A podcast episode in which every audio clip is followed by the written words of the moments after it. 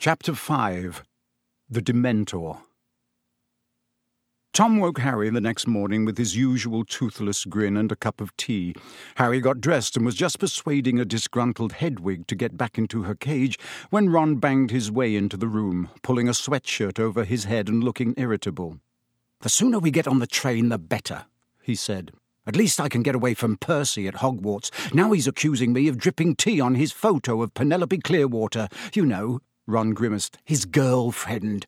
She's hidden her face under the frame because her nose has gone all blotchy. I've got something to tell you, Harry began, but they were interrupted by Fred and George, who had looked in to congratulate Ron on infuriating Percy again.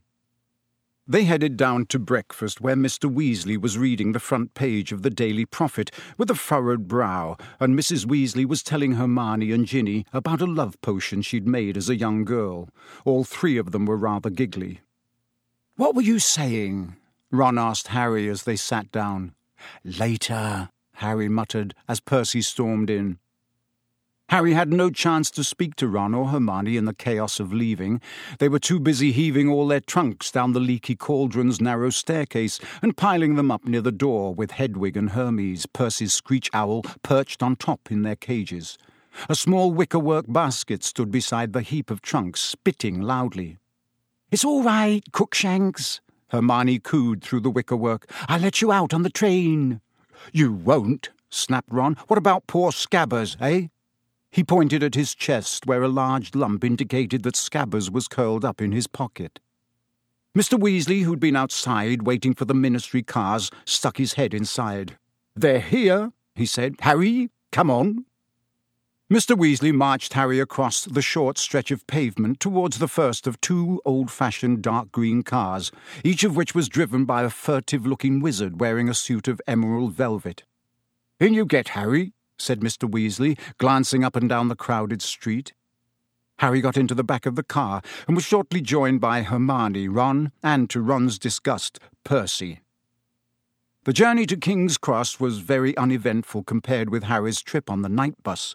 The Ministry of Magic cars seemed almost ordinary, though Harry noticed that they could slide through gaps that Uncle Vernon's new company car certainly couldn't have managed. They reached King's Cross with twenty minutes to spare. The ministry drivers found them trolleys, unloaded their trunks, touched their hats in salute to Mr. Weasley, and drove away, somehow managing to jump to the head of an unmoving line at the traffic lights. Mr. Weasley kept close to Harry's elbow all the way into the station. Right then, he said, glancing around them. Let's do this in pairs, as there are so many of us. I'll go through first with Harry. Mr. Weasley strolled toward the barrier between platforms nine and ten, pushing Harry's trolley, and apparently very interested in the Intercity 125 that had just arrived at platform nine. With a meaningful look at Harry, he leaned casually against the barrier. Harry imitated him. In a moment, they had fallen sideways through the solid metal onto platform nine and three quarters and looked up to see the Hogwarts Express, a scarlet steam engine puffing smoke over a platform packed with witches and wizards seeing their children onto the train. Percy and Ginny suddenly appeared behind Harry. They were panting and had apparently taken the barrier at a run. Ah, there's Penelope, said Percy, smoothing his hair and going pink again. Ginny caught Harry's eye, and they both turned away to hide their laughter as Percy strode over to a girl with long, curly hair, walking with his chest thrown out so that she couldn't miss his shiny badge.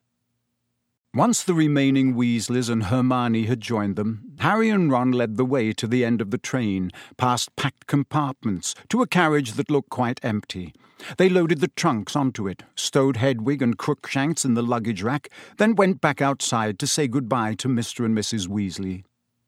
Mrs. Weasley kissed all her children, then Hermione, and finally Harry. He was embarrassed, but really quite pleased when she gave him an extra hug. Do take care, won't you, Harry? She said as she straightened up, her eyes oddly bright. Then she opened her enormous handbag and said, I've made you all sandwiches. Here you are, Ron. No, they're not corned beef. Fred? Where's Fred? Here you are, dear. Harry, said Mr. Weasley quietly, come over here a moment. He jerked his head toward a pillar, and Harry followed him behind it, leaving the others crowded round Mrs. Weasley. There's something I've got to tell you before you leave, said Mr. Weasley in a tense voice. It's all right, Mr. Weasley, said Harry. I already know. You know? How could you know? I, uh, I heard you and Mrs. Weasley talking last night. I couldn't help hearing, Harry added quickly. Sorry. That's not the way I'd have chosen for you to find out, said Mr. Weasley, looking anxious. No, honestly, it's okay. This way you haven't broken your word to Fudge, and I know what's going on. Harry, you must be very scared. I'm not, said Harry sincerely. Really? he added, because Mr. Weasley was looking disbelieving. I'm not trying to be a hero, but seriously, Sirius Black can't be worse than Voldemort, can he? Mr. Weasley flinched at the sound of the name, but overlooked it. Harry, I knew you were, well, made of stronger stuff than Fudge seems to think, and I'm obviously pleased that you're not scared, but. Arthur! Called Mrs. Weasley, who was now shepherding the rest onto the train. Arthur, what are you doing? It's about to go. He's coming, Molly, said Mr. Weasley, but he turned back to Harry and kept talking in a low and more hurried voice. Listen, I want you to give me your word that I'll be a good boy and stay in the castle, said Harry gloomily. Not entirely, said Mr. Weasley, who looked more serious than Harry had ever seen him. Harry, swear to me you won't go looking for Black. Harry stared. What? There was a loud whistle. Guards were walking along the train, slamming all the doors shut. Promise me, Harry, said Mr. Weasley, talking more quickly still, that whatever happens, why would I go looking for someone I know wants to kill me? said Harry blankly. Swear to me that whatever you might hear. Arthur, quickly! cried Mrs. Weasley. Steam was billowing from the train. It had started to move. Harry ran to the compartment door and Ron threw it open and stood back to let him on. They leaned out of the window and waved to Mr. and Mrs. Weasley until the train turned a corner and blocked them from view. I need to talk to you in private, Harry muttered to Ron and Hermione as the train picked up speed. Go away, Ginny, said Ron. Oh, that's nice, said Ginny huffily, and she stalked off. Harry, Ron, and Hermione set off down the corridor looking for an empty compartment, but all were full except for the one at the very end of the train. This had only one occupant, a man sitting fast asleep next to the window. Harry, Ron, and Hermione checked on the threshold. The Hogwarts Express was usually reserved for students, and they had never seen an adult there before, except for the witch who pushed the food cart. The stranger was wearing an extremely shabby set of wizard's robes that had been darned in several places. He looked ill and exhausted. Though quite young, his light brown hair was flecked with grey. Who do you reckon he is? Ron hissed as they sat down and slid the door shut, taking the seats farthest away from the window. Professor R.J. Lupin, whispered Hermione at once. How do you know that? It's on his case, she replied, pointing at the luggage rack over the man's head, where there was a small, battered case held together with a large quantity of neatly knotted string. The name Professor R. J. Lupin was stamped across one corner in peeling letters. Wonder what he teaches, said Ron, frowning at Professor Lupin's pallid profile. That's obvious, whispered Hermione. There's only one vacancy, isn't there? Defense against the dark arts. Harry, Ron, and Hermione had already had two Defense Against the Dark Arts teachers, both of whom had lasted only one year. There were rumours that the job was jinxed. Well, I hope he's up to it, said Ron doubtfully. He looks like one good hex would finish him off, doesn't he? Anyway, he turned to Harry. What were you going to tell us?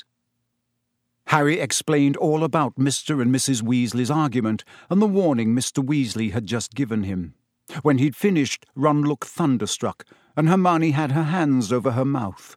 She finally lowered them to say, Sirius Black escaped to come after you? Ooh, Harry, you'll have to be really, really careful. Don't go looking for trouble, Harry. I don't go looking for trouble, said Harry nettled. Trouble usually finds me. How thick would Harry have to be to go looking for a nutter who wants to kill him? said Ron shakily. They were taking the news worse than Harry had expected. Both Ron and Hermione seemed to be much more frightened of Black than he was. No one knows how he got out of Azkaban, said Ron uncomfortably. No one's ever done it before, and he was a top security prisoner, too. But they'll catch him, won't they? said Hermione earnestly. I mean, they've got all the muggles looking out for him, too. What's that noise? said Ron suddenly. A faint, tinny sort of whistle was coming from somewhere. They looked all around the compartment. It's coming from your trunk, Harry, said Ron, standing up and reaching into the luggage rack. A moment later, he had pulled the pocket sneakoscope out from between Harry's robes. It was spinning very fast in the palm of Ron's hand and glowing brilliantly. Is that a sneakoscope? said Hermione interestedly, standing up for a better look. Yeah, mind you, it's a very cheap one, Ron said. It went haywire just as I was tying it to Errol's leg to send it to Harry. Were you doing anything untrustworthy at the time? said Hermione shrewdly. No, well, I wasn't supposed to be using Errol. You know he's not really up to long journeys. But how else was I supposed to get Harry's present to him? Stick it back in the trunk, Harry advised as the sneakoscope whistled piercingly, or it'll wake him up. He nodded towards Professor Lupin. Ron stuffed the sneakoscope into a particularly horrible pair of Uncle Vernon's old socks, which deadened the sound, then closed the lid of the trunk on it. We could get it checked in Hogsmeade, said Ron, sitting back down. They sell that sort of thing in Dervish and Banges, magical instruments and stuff. Fred and George told me. Do you know much about Hogsmeade? asked Hermione keenly. I've read it's the only entirely non-muggle settlement in Britain. Yeah, I think it is, said Ron, in an offhand sort of way. But that's not why I want to go. I just want to get inside Honeydukes. What's that? said Hermione. It's this sweet shop said Ron, a dreamy look coming over his face, where they've got everything.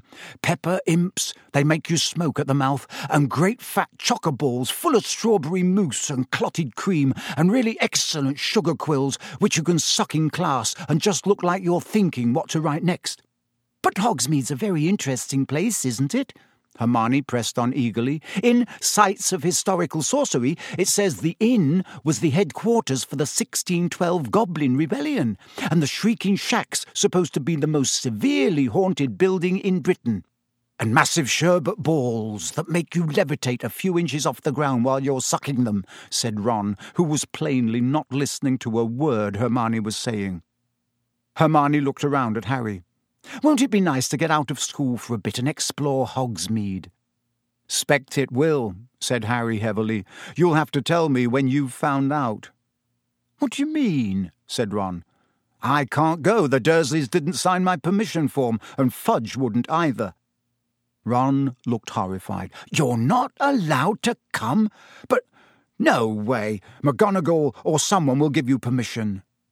Harry gave a hollow laugh. Professor McGonagall, head of Gryffindor House, was very strict. Or we can ask Fred and George. They know every secret passage out of the castle. Ron, said Hermione sharply, I don't think Harry should be sneaking out of school with Black on the loose. Yeah, I expect that's what McGonagall will say when I ask for permission, said Harry bitterly. But if we're with him, said Ron spiritedly to Hermione, Black wouldn't dare. Oh, Ron, don't talk rubbish, snapped Hermione. Black's already murdered a whole bunch of people in the middle of a crowded street. Do you really think he's going to worry about attacking Harry just because we're there? She was fumbling with the straps of Crookshank's basket as she spoke. Don't let that thing out, Ron said, but too late. Crookshanks leapt lightly from the basket, stretched, yawned, and sprang onto Ron's knees. The lump in Ron's pocket trembled, and he shoved Crookshanks angrily away. Get out of here! Ron, don't! said Hermione angrily. Ron was about to answer back when Professor Lupin stirred.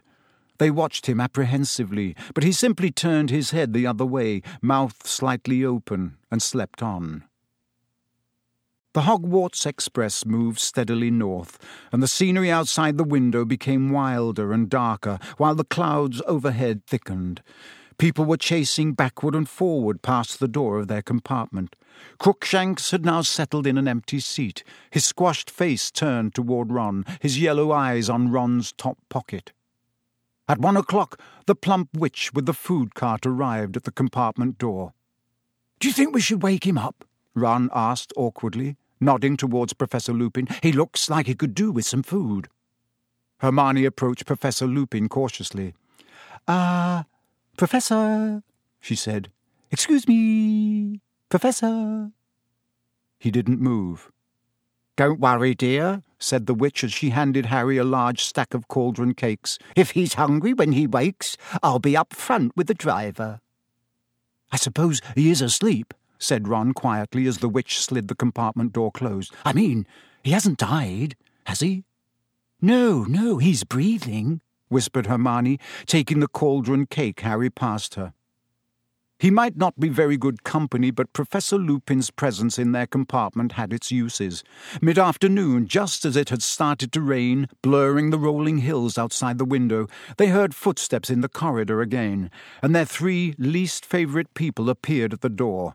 Draco Malfoy, flanked by his cronies Vincent Crabbe and Gregory Goyle. Draco Malfoy and Harry had been enemies ever since they had met on their very first train journey to Hogwarts.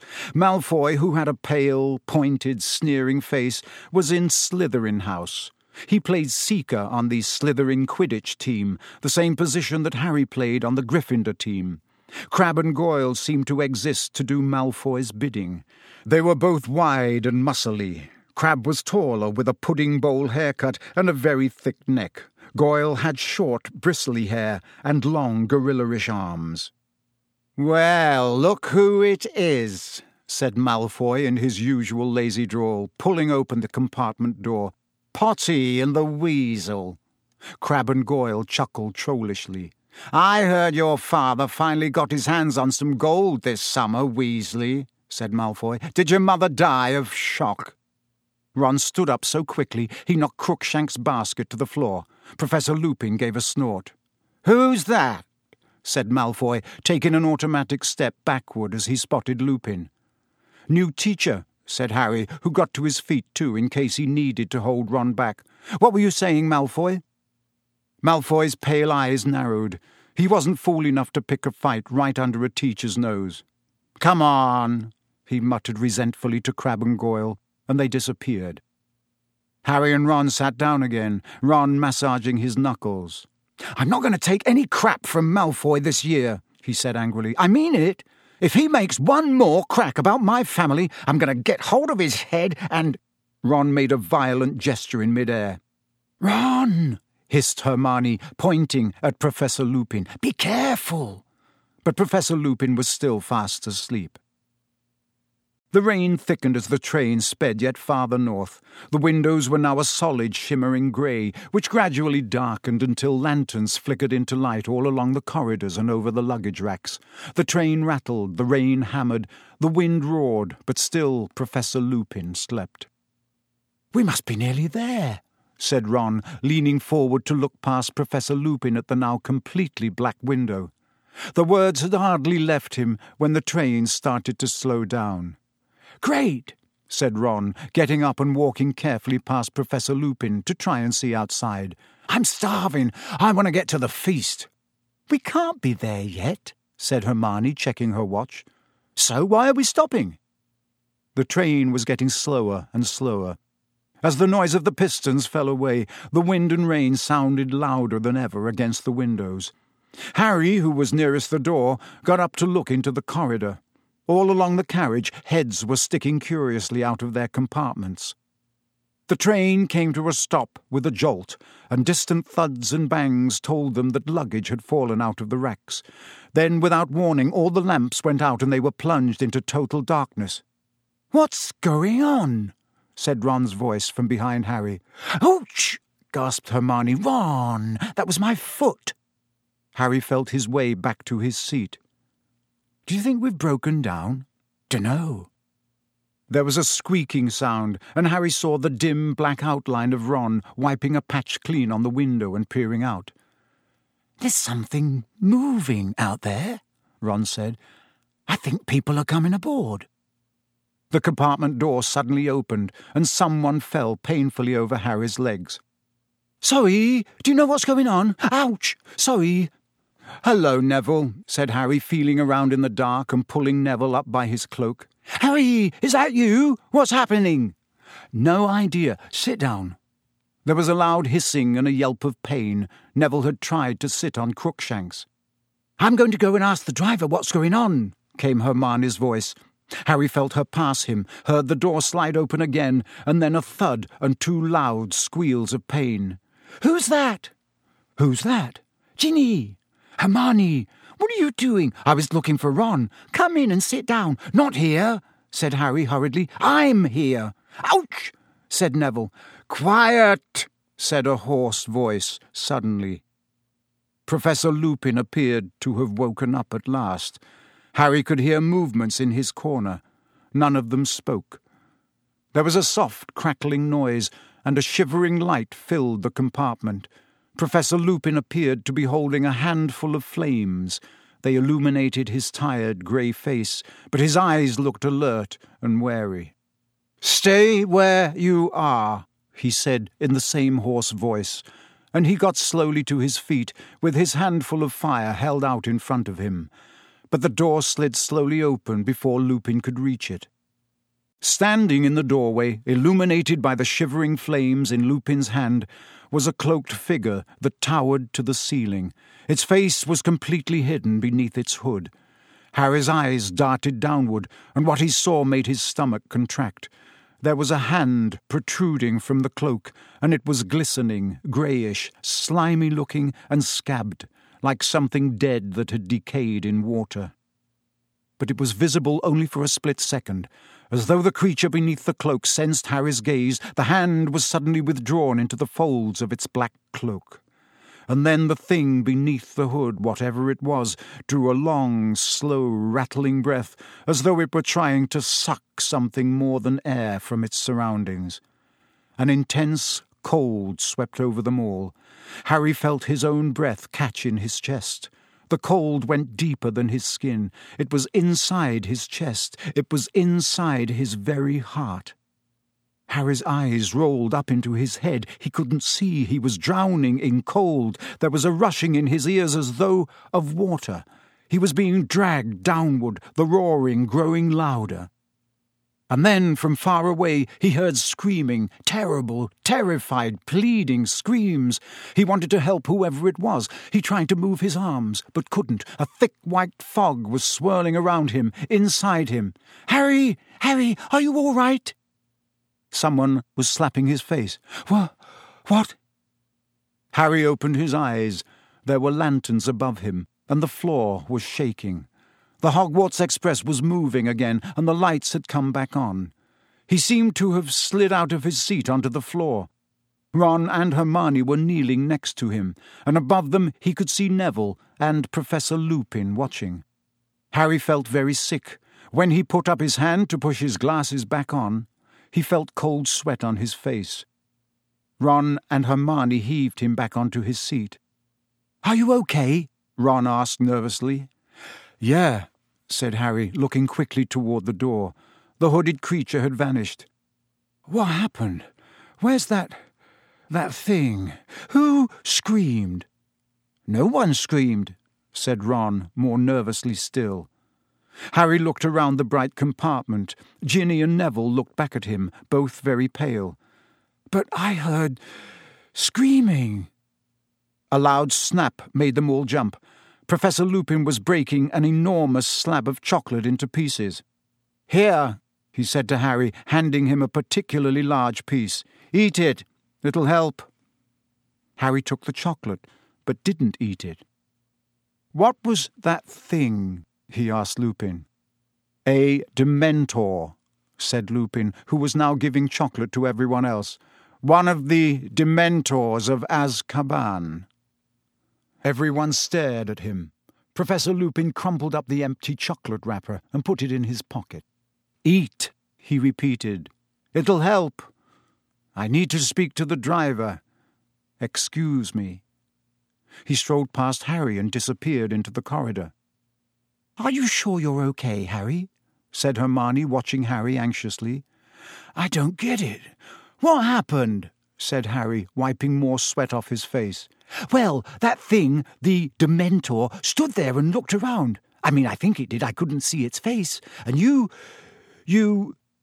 I thought you were having a fit or something, said Ron, who still looked scared. You went sort of rigid and fell out of your seat and started twitching. And Professor Lupin stepped over you and walked toward the Dementor and pulled out his wand, said Hermione, and he said, None of us is hiding Sirius Black under our cloaks. Go! But the Dementor didn't move, so Lupin muttered something, and a silvery thing shot out of his wand at it, and it turned round and sort of glided away. It was horrible, said Neville in a higher voice than usual. Did you feel how cold it got when it came in? I felt weird, said Ron, shifting his shoulders uncomfortably, like I'd never be cheerful again. Ginny, who was huddled in her corner, looking nearly as bad as Harry felt, gave a small sob. Hermione went over and put a comforting arm around her. But didn't any of you fall off your seats? said Harry awkwardly. No, said Ron, looking anxiously at Harry again. Ginny was shaking like mad, though. Harry didn't understand. He felt weak and shivery, as though he were recovering from a bad bout of flu. He also felt the beginnings of shame. Why had he gone to pieces like that when no one else had? Professor Lupin had come back. He paused as he entered, looked around, and said with a small smile, I haven't poisoned that chocolate, you know. Harry took a bite, and to his great surprise felt warmth spread suddenly to the tips of his fingers and toes. We'll be at Hogwarts in ten minutes, said Professor Lupin. Are you all right, Harry? Harry didn't ask how Professor Lupin knew his name. Fine, he muttered, embarrassed. They didn't talk much during the remainder of the journey. At long last the train stopped at Hogsmeade Station, and there was a great scramble to get outside. Owls hooted, cats meowed, and Neville's pet toad croaked loudly from under his hat. It was freezing on the tiny platform. Rain was driving down in icy sheets. First year's this way, called a familiar voice. Harry, Ron, and Hermione turned and saw the gigantic outline of Hagrid at the other end of the platform, beckoning the terrified looking new students forward for their traditional journey across the lake. All right, you three, Hagrid yelled over the heads of the crowd. They waved at him, but had no chance to speak to him because the mass of people around them was shunting them away along the platform. Harry, Ron, and Hermione followed the rest of the school along the platform and out onto a rough mud track where at least a hundred stage coaches awaited the remaining students, each pulled, Harry could only assume, by an invisible horse, because when they climbed inside and shut the door, the coach set off all by itself, bumping and swaying in procession.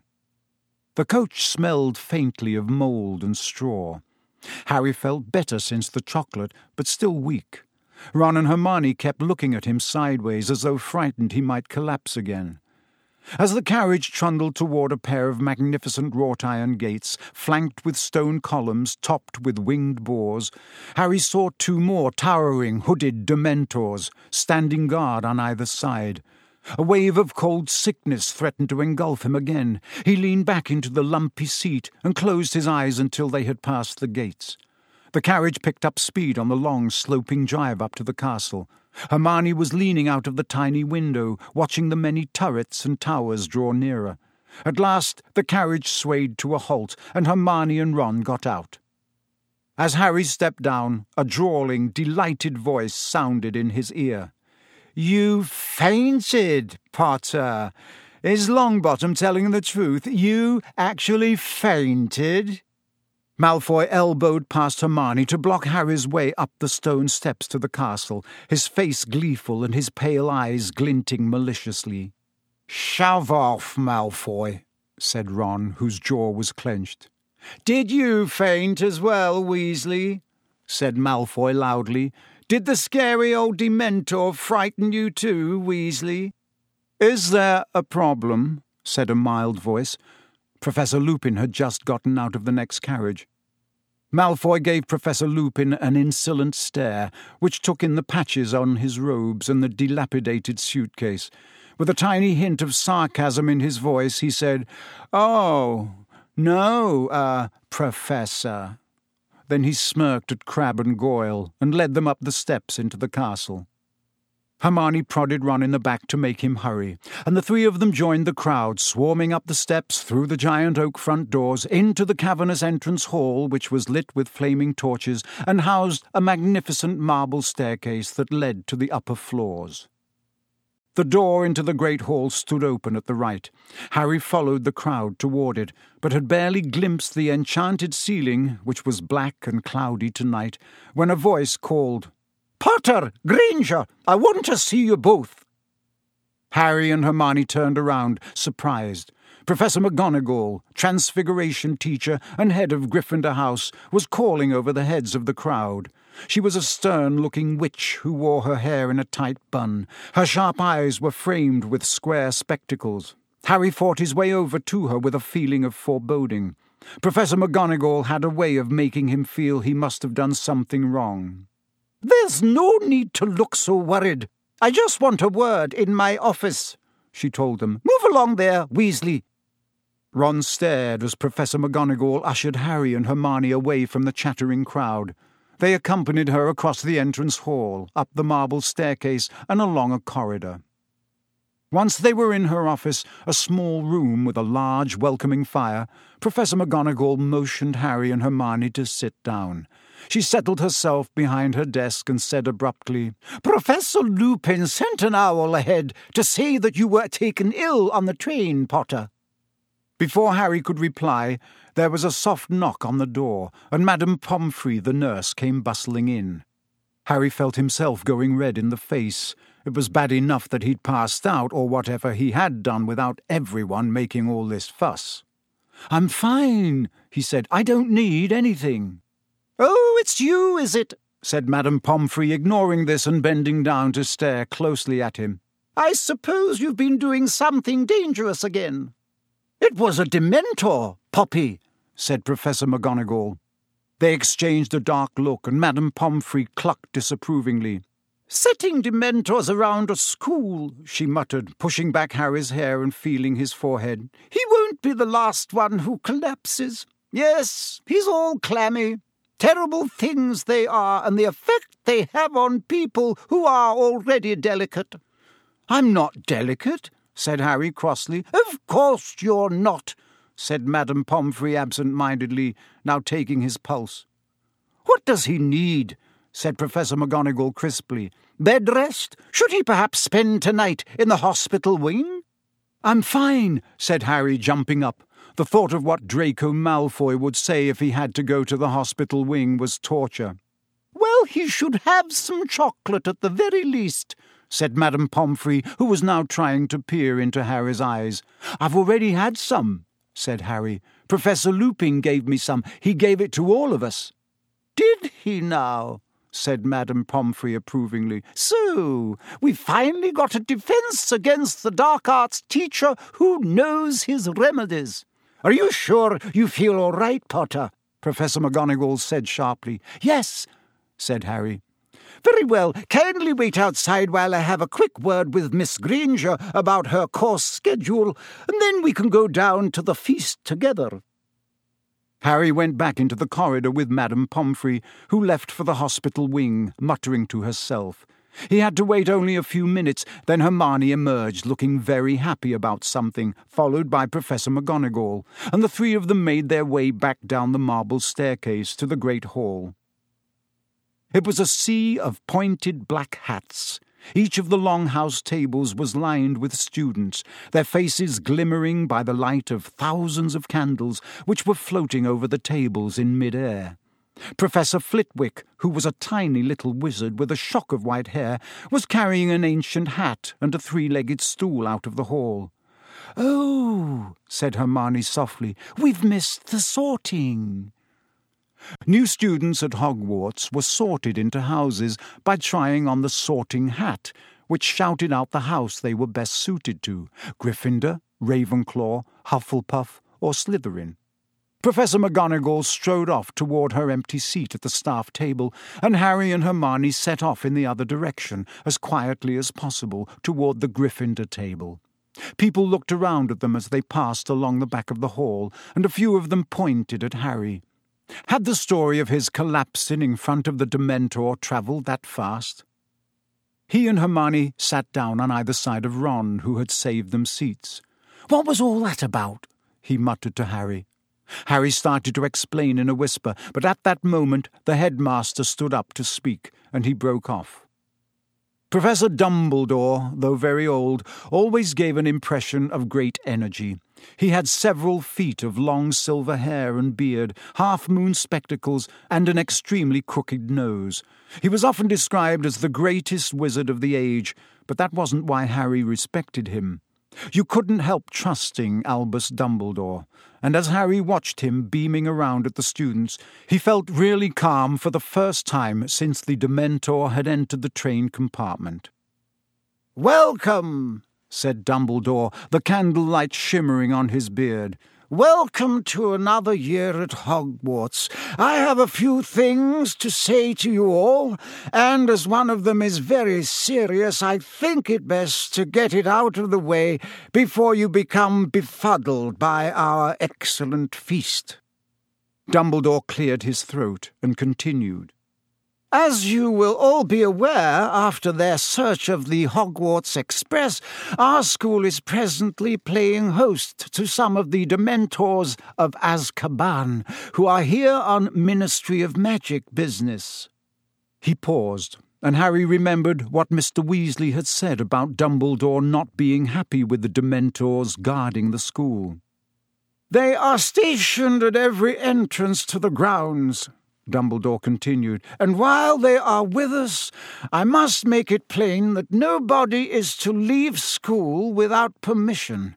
Dementors are not to be fooled by tricks or disguises, or even invisibility cloaks, he added blandly, and Harry and Ron glanced at each other. It is not in the nature of a Dementor to understand pleading or excuses. I therefore warn each and every one of you to give them no reason to harm you. I look to the prefects and our new head boy and girl to make sure that no student runs afoul of the Dementors, he said. Percy, who was sitting a few seats down from Harry, puffed out his chest again and stared around impressively. Dumbledore paused again. He looked very seriously around the hall, and nobody moved or made a sound. On a happier note, he continued, I am pleased to welcome two new teachers to our ranks this year. First, Professor Lupin, who has kindly consented to fill the post of Defense Against the Dark Arts teacher. There was some scattered, rather unenthusiastic applause. Only those who had been in the compartment on the train with Professor Lupin clapped hard.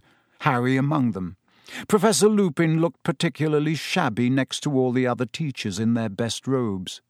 Look at Snape, Ron hissed in Harry's ear. Professor Snape, the potions master, was staring along the staff table at Professor Lupin. It was common knowledge that Snape wanted the Defense Against the Dark Arts job, but even Harry, who hated Snape, was startled at the expression twisting his thin, sallow face. It was beyond anger, it was loathing. Harry knew that expression only too well. It was the look Snape wore every time he set eyes on Harry.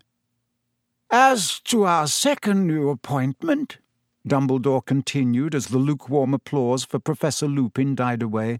Well, I'm sorry to tell you that Professor Kettleburn, our Care of Magical Creatures teacher, retired at the end of last year in order to enjoy more time with his remaining limbs. However, I am delighted to say that his place will be filled by none other than Rubeus Hagrid, who has agreed to take on this teaching job in addition to his gamekeeping duties. Harry, Ron, and Hermione stared at one another, stunned. Then they joined in with the applause, which was tumultuous at the Gryffindor table in particular. Harry leaned forward to see Hagrid, who was ruby red in the face and staring down at his enormous hands, his wide grin hidden in the tangle of his black beard. We should have known! Ron roared, pounding the table. Who else would have assigned us a biting book? Harry, Ron, and Hermione were the last to stop clapping, and as Professor Dumbledore started speaking again, they saw that Hagrid was wiping his eyes on the tablecloth. Well, I think that's everything of importance, said Dumbledore. Let the feast begin. The golden plates and goblets before them filled suddenly with food and drink. Harry, suddenly ravenous, helped himself to everything he could reach and began to eat. It was a delicious feast. The hall echoed with talk, laughter, and the clatter of knives and forks. Harry, Ron, and Hermione, however, were eager for it to finish so they could talk to Hagrid. They knew how much being made a teacher would mean to him. Hagrid wasn't a fully qualified wizard. He had been expelled from Hogwarts in his third year for a crime he had not committed. It had been Harry, Ron, and Hermione who had cleared Hagrid's name last year. At long last, when the last morsels of pumpkin tart had melted from the golden platters, Dumbledore gave the word that it was time for them all to go to bed, and they got their chance. Congratulations, Hagrid! Hermione squealed as they reached the teacher's table. All down to you three, said Hagrid, wiping his shining face on his napkin as he looked up at them. Can't believe it. Great man, Dumbledore. Came straight down to me hut after Professor Kettleburn said he'd had enough. It's what I always wanted. Overcome with emotion, he buried his face in his napkin, and Professor McGonagall shooed them away. Harry, Ron, and Hermione joined the Gryffindors streaming up the marble staircase and, very tired now, along more corridors, up more and more stairs, to the hidden entrance to Gryffindor Tower. A large portrait of a fat lady in a pink dress asked them, Password! Coming through, coming through, Percy called from behind the crowd. The new password's Fortuna Major. Oh, no, said Neville Longbottom sadly. He always had trouble remembering the passwords. Through the portrait hole and across the common room, the girls and boys divided toward their separate staircases. Harry climbed the spiral stair with no thought in his head except how glad he was to be back. They reached their familiar circular dormitory with its five four poster beds, and Harry, looking around, felt he was home at last.